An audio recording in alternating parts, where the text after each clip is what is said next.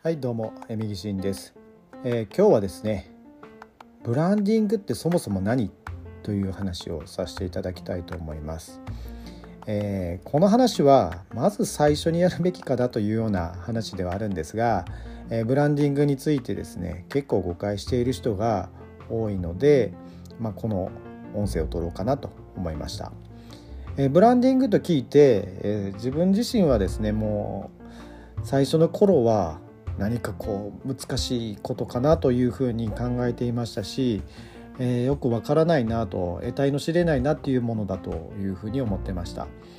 マーケティングを学んでいる人はブランディングのことも、えー、ある程度知ってるのかなというふうに思うんですが結構誤解してる人が多いのでそこはですね立て分ける必要があるのかなというふうに思います。なので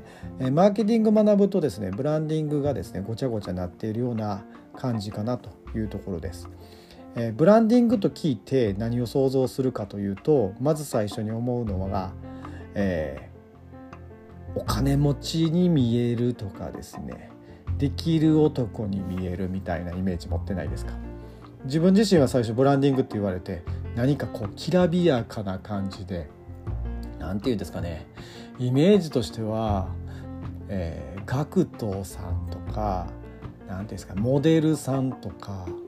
えー、て言うんですかね芸能人とかそんな感じのイメージを持っていました。まあこれあながち間違ってはないんですけれどもブランディングっていうのは、まあ、そういうものではありませんと。何かこう飛行機をチャーターしたりとかですね、えー、そういうようなブランド物のもバッグだとか、え時計とかそういったものをしているとかですね高価なホテルに泊まってとかですね高価なホテルでのディナーだとかですね、えー、ティータイムですみたいなことをこう SNS で発信するのが発信するのがですねブランディングだというふうに勘違いしている人が非常に多いのかなというふうに思います。えー、決してこれはブランディングではないというところを、まあ、強く言いたいなというふうに思います。えー、これこういうふうに思っているのであればちょっと間違いですよねというところです。えー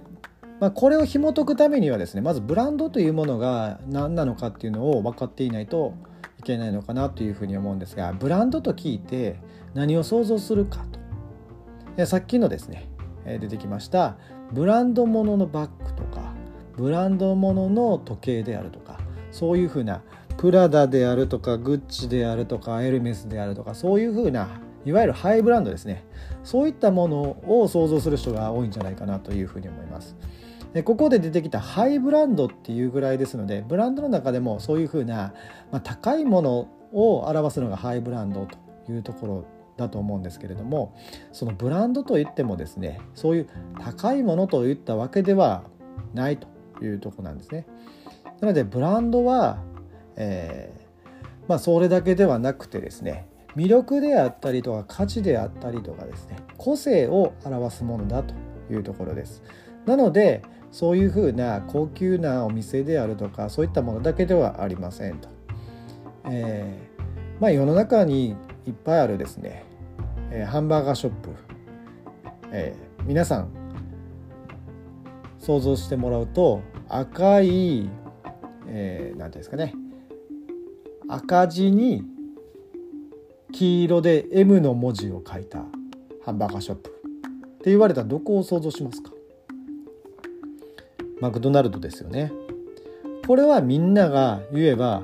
えー、こう言えば分かるというふうなものだと思います。えー、まあ、そういうふうなものがブランドだというとこですね。なのでみんなが認識をこう一致させれるような状態になっているもの文字であったりとか形であるものであったりとかまあ、いろんなものを表せるんですけれどもそういったものがブランドだと言えるのかなと思いますなのでマクドナルドといえば家庭向けのハンバーガーの、えー、チェーンというふうにみんなは理解してますと。で、えー、ドン・キホーテ、えー、安売りの殿堂って言ってますよね。えー、いろんなこう普段売っているものが安くで買えたり品数多く売っている面白いお店というなのをみんなが認識しているこれもブランドですよという話なんですね。なのでまずはそこを理解していただけるとブランディングっていうものが見えてくるのかなと思います。なのでブランディングっていうのものはそういうふうな価値とか魅力とか個性っていうものを、えー、人に知らしめるというような行為をブランディングというふうに言えますと。いうことなんですね。なので、えー、まあさっきのあながち間違ってないよっていう話もしたと思うんですが金持ちのように、えー、向こうに相手側に認知してもらう知ってもらうっていうふうに見せているブランディングっていうだけなんですね。なので他のそういうふうなマクドナルドみたいな、えー、そういうふうなハンバーガーショップはファミリー向けのハンバーガーを売っている店ですよというふうに知ってもらうように、えー、知ってもらうようにそういうふうなブランドを作っているというとこなんですね。